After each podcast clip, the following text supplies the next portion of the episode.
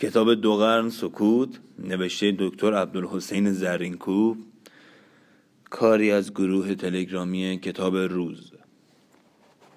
شوشتر و شوش. وقتی حزیمتیان جلولا که از پیش عرب گریخته بودند و به هلوان رسیدند یزجرد چنان که گفته آمد از بیم پریشانی نتوانست بیش در هلوان بماند. راه گریز پیش گرفت و با کسان و یاران خیش به استخر و به قولی به قوم و کاشان آهنگ کرد. از کسان و نزدیکانش که در این سفر همراه وی بودند یکی که هرمزان نام داشت و گفتند که خال شیرویه پسر خسرو بود و در درگاه وی قربی و مکانتی تمام داشت گفت عرب از جانب هولوان بر ما تاختند و کاری بزرگ از پیش بردند. و در آنجا با آنها بر نمی‌توان آمد. اما جمعی از این قوم در حدود اهواز و خوزستان هستند که سرداران دلیر و سلحشور ندارند و تاب حمله ما را نیارند. اگر شهریار دستوری دهد من بدان دیار بروم و لشکر گرد آورم و با سردار آن جمع که ابو موسا اشعری نام دارد درآویزم و او را بشکنم و, و از فارس و اهواز مالی و لشکری فراز آورم. یزدگرد این پیشنهاد از هرمزان بپسندید و بپذیرفت و او را با گروهی بدان مهم نامزد کرد و با مال و سپاه بدان سوی گسیل داشت. آنگاه هرمزان برفت تا به شهر شوشتر رسید. آنجا فرود آمد و بفرمود تا حصار را امارت کردند و پس ذخیره فراوان گرد کرد و مردم بسیار فراهم آورد. ابو موسا نیز چون از این آگاه شد نابه به عمر نوشت و از آنچه رفته بود آگاهی داد. عمر به عمار ابن یاسر که به جای سعد او را ولایت کوفه و سواد داده بود نامه نوشت و فرمود که با نیمی از سپاه خیش به ابو موسا بپیوندد. چون سپاه عرب بر ابو موسا گرد گشت بر در جنگ در پیوست. کشتاری عظیم رفت و سپاه ایران بشکست و به اندرون شهر گریخت. ابو موسا دیگر بار شهر را در حصار گرفت و این محاصره مدتی دراز کشید و نزدیک بود که لشکر عرب سطوح شود و از کار باز ماند. اما خیانت یک ایرانی کار را به کام عرب کرد. نوشتند که در این میان یک روز مردی از بزرگان شوشتر نهانی از شهر بیرون آمد و نزد ابو موسا رفت و گفت اگر به جان و مال و فرزند زینهار باشد در گرفتن شهر تو را یاری کنم. ابو موسا او را زنهار داد. این مرد که سینه یا سیه نام داشت گفت باید نخست یکی را از یاران خیش با من بفرستی تا او را به درون شهر برم و همه جایها را به دو بنمایم. آنگاه تدبیر کار کنیم. ابو موسا یاران را گفت از شما کیست که از جان خیش بگذرد و با این مرد برود تا مگر جان جمعی را برهاند و یا خود به بهشت رود؟ مردی از بنی شیبان نامش اشرس ابن اوف برخاست و با سینه از راه پنهان به شهر درون رفت. سینه او را به خانه خیش برد و تلیسانی در او بپوشید و گفت اکنون باید که با من از خانه بیرون آیی و چنان فرانمایی که گویی یکی از چاکران من باشی. مرد چنان کرد و سینه بدین حیله او را در همه شهر بگردانید. حتی یک بار بر در کاخ هرمزان گذشتند. آنجا هرمزان با تنی چند از سرهنگان وی ایستاده بودند و خادمان شمعی پیش روی آنها پیش گرفته بودند. اشرس این همه بدید و سپس با سینه به خانه بازگشت. آنگاه دیگر بار از همان راه پنهانی از شهر بیرون شدند و نزد ابو موسا بازگشتند. اشرس آنچه دیده بود با ابو موسا بگفت آنگاه گفت که اکنون دیویس کس از مسلمانان را با من بفرست و خود بر دروازه ما را فرو پای. تا ما از درون با نگهبانان درآویزیم و دروازه بکشاییم و لشکر عرب را به شهر درآوریم ابو موسا گفت ای مردم از شما هر که از جان میگذرد با اشرس برود تا این کار به سامان رسد. دویست کس از عرب پیش آمدند و با اشرس و سینه به شهر در شدند. از همان راه پنهان که به زیر زمین بود. نخست در خانه سینه از نقب برآمدند و ساز جنگ کردند. آنگاه از آن خانه بیرون شدند و به جانب دروازه رفتند. از بیرون شهر نیز ابو موسا با گروهی از جنگجویان خیش بر پشت دروازه ایستادند و بانگ تکبیر همی کردند. این دیویس کس که با اشرس و سینه بودند از درون شهر با نگهبانان در آویختند و آنها را بکشتند و دروازه را بگشادند. تا ابو موسا و عربان به شهر در آمدند و شمشیر در خلق نهادند. در گیر و دار این ماجرا هرمزان که تومه خیانت یکی از هموطنان خیش گشته بود با برخی از یاران گریخت و در قلعه‌ای که درون شهر بود پناه گرفت. ابو موسا همه شهر بستود و سپس هرمزان را در آن قلعه که بود حصار داد. چون چندی بگذشت و هرمزان را در آن قلعه هیچ ذخیره نماند امان خواست. ابو موسا پذیرفت که او را نکشد و به مدینه نزد عمر فرستد. تا هر رفتار که خلیفه خواهد با او چنان کند. نوشتند که ابو موسا او را با سیصد کس نزد عمر فرستاد و وقتی که این جماعت به مدینه نزد عمر رفتند جمله قباهای زرین و شمشیرها و کمرهای گرانبها داشتند. آوردند که وقتی هرمزان را به مدینه بردند جامه و ساز فاخر داشت. او را به مسجد بردند تا عمر را ببیند. عمر در مسجد خفته بود و تازیانه به زیر سر داشت. هرمزان پرسید امیر مؤمنان کجاست؟ گفتند همین است که خفته است. گفت پردهدارانش کو؟ گفتند نه پردهداری دارد و نه دربانی و نه کاتبی. گفت این مرد مگر پیغمبر می باشد؟ عمر از خواب برآمد و هرمزان را بشناخت. در داستانها آوردند که چون عمر خواست او را بکشد آب خواست. بیاوردند. آنگاه از عمر امان گرفت که تا آن آب را ننوشد او را نکشند. عمر پذیرفت و هرمزان آب را بریخت و عمر ناچار از کشتنش درگذشت. در فتح شوش نیز داستانی نظیر این آوردند. گویند چون ابو موسا آنجا را حصار داد مرزبان شوش از وی جهت هشتاد کس از یاران و کسان خیش زنهار خواست تا شهر را تسلیم وی کند. ابو موسا پذیرفت.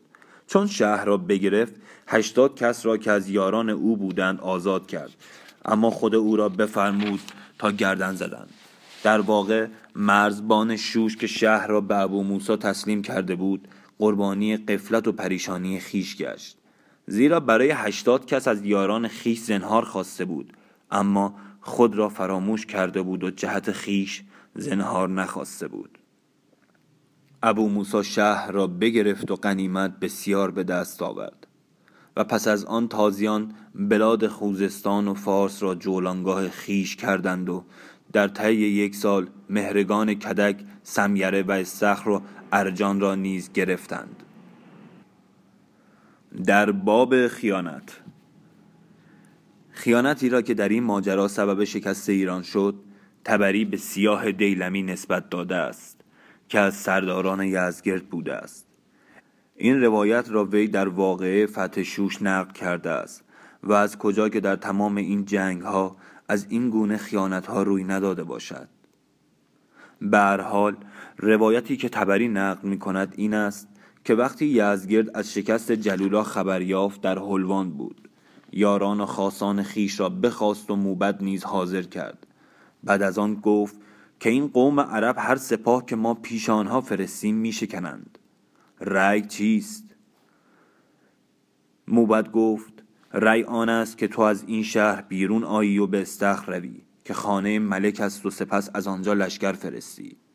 این رأی را یزگرد پسندید و به سوی اصفهان رفت. سیاه او را سیصد کس که از آن جمله هفتاد تن از بزرگان بودند بخواند و او را فرمود تا به هر شهر که بگذرد هر که خواهد برگزیند و با خیش بردارد و راه شوش را در پیش گیرد و در آنجا با عربان پیکار کند. سیاه برفت و به جایی نامش کلبانیه فرود آمد. هنوز وی به شوش نرسیده بود که اهل شوش از ابو موسا اشعری صلح درخواستند. ابو موسا با آنها صلح کرد و راه رام هرمز را پیش گرفت. اما سیاه در کلبانیه می بود و از مسلمانان سخت بیم داشت و آنجا می بود تا ابو موسا به شوشتر رسید. سیاه نیز حرکت کرد و به جایی بین رام هرمز و شوشتر فرود آمد. تا امار ابن یاسر فراز رسید. پس از آن سیاه بزرگان و سران ایران را که از اصفهان با او آمده بودند بخواند و گفت هیچ لشکری نماند که این قوم نشکستند و هیچ حسنی نماند که نگشودند. شما را در این باب رأی چیست؟ گفتند رأی آن است که به دین این قوم درآییم. پس از آن یکی را از آن بزرگان نامش شیرویه نزد ابو موسی فرستادند و صلح طلبیدند و امان خواستند و به دین مسلمانی درآمدند. از آن پس سیاه به خدمت عربان درآمد و در جنگ ها با آنها همراه شد. از جمله وقتی اعراب شوشتر را حصار کردند وی با آنها همراه بود. نیم شبی جامعه ایرانیان بپوشید و خیشتن را بر کناره قلعه افکند. جامعه خیش را به رنگ خون رنگین کرده. بامدادان اهل قلعه مردی را دیدند. با جامعه پارسی بر کنار قلعه افتاده. گمان کردن از آنهاست. در قلعه بگشادند تا او را به قلعه درآورند. سیاه برجست و با نگهبانان درآویخت و چندان با آنها بجنگید که دروازه بگذاشتند و بگریختند. پس سیاه دروازه قلعه بگشاد و مسلمانان بدان اندر آمدند.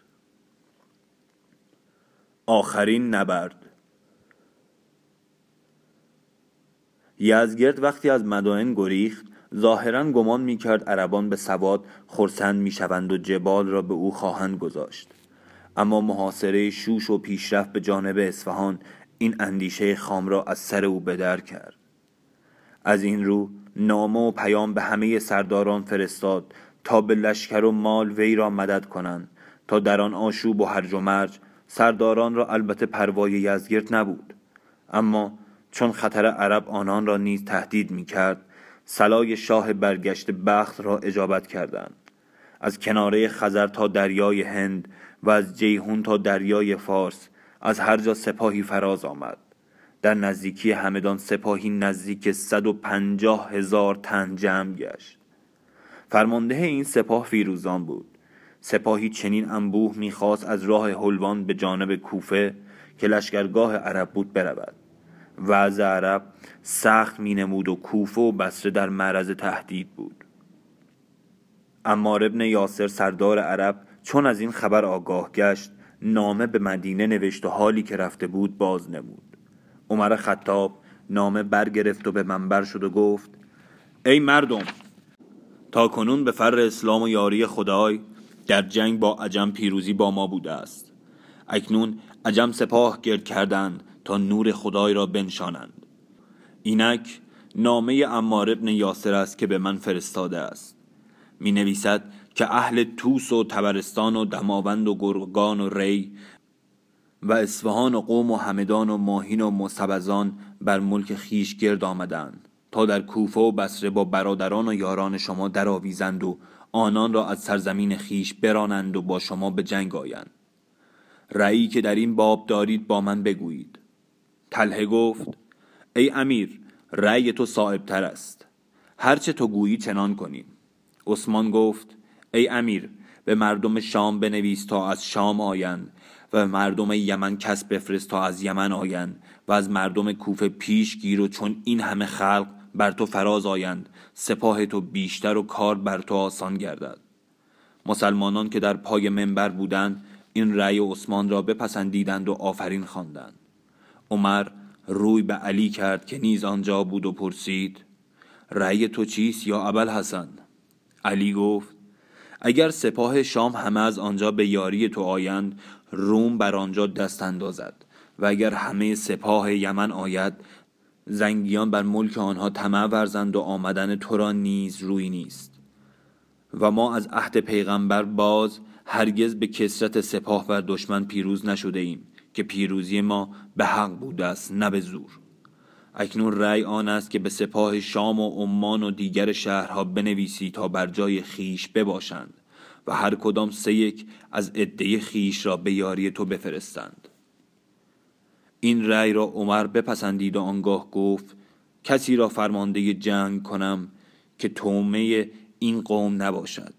پس نومان ابن مغرن را که از یاران پیغمبر و از سواران عرب بود و در این هنگام در کسکر عامل خراج بود بر این سپاه فرماندهی داد.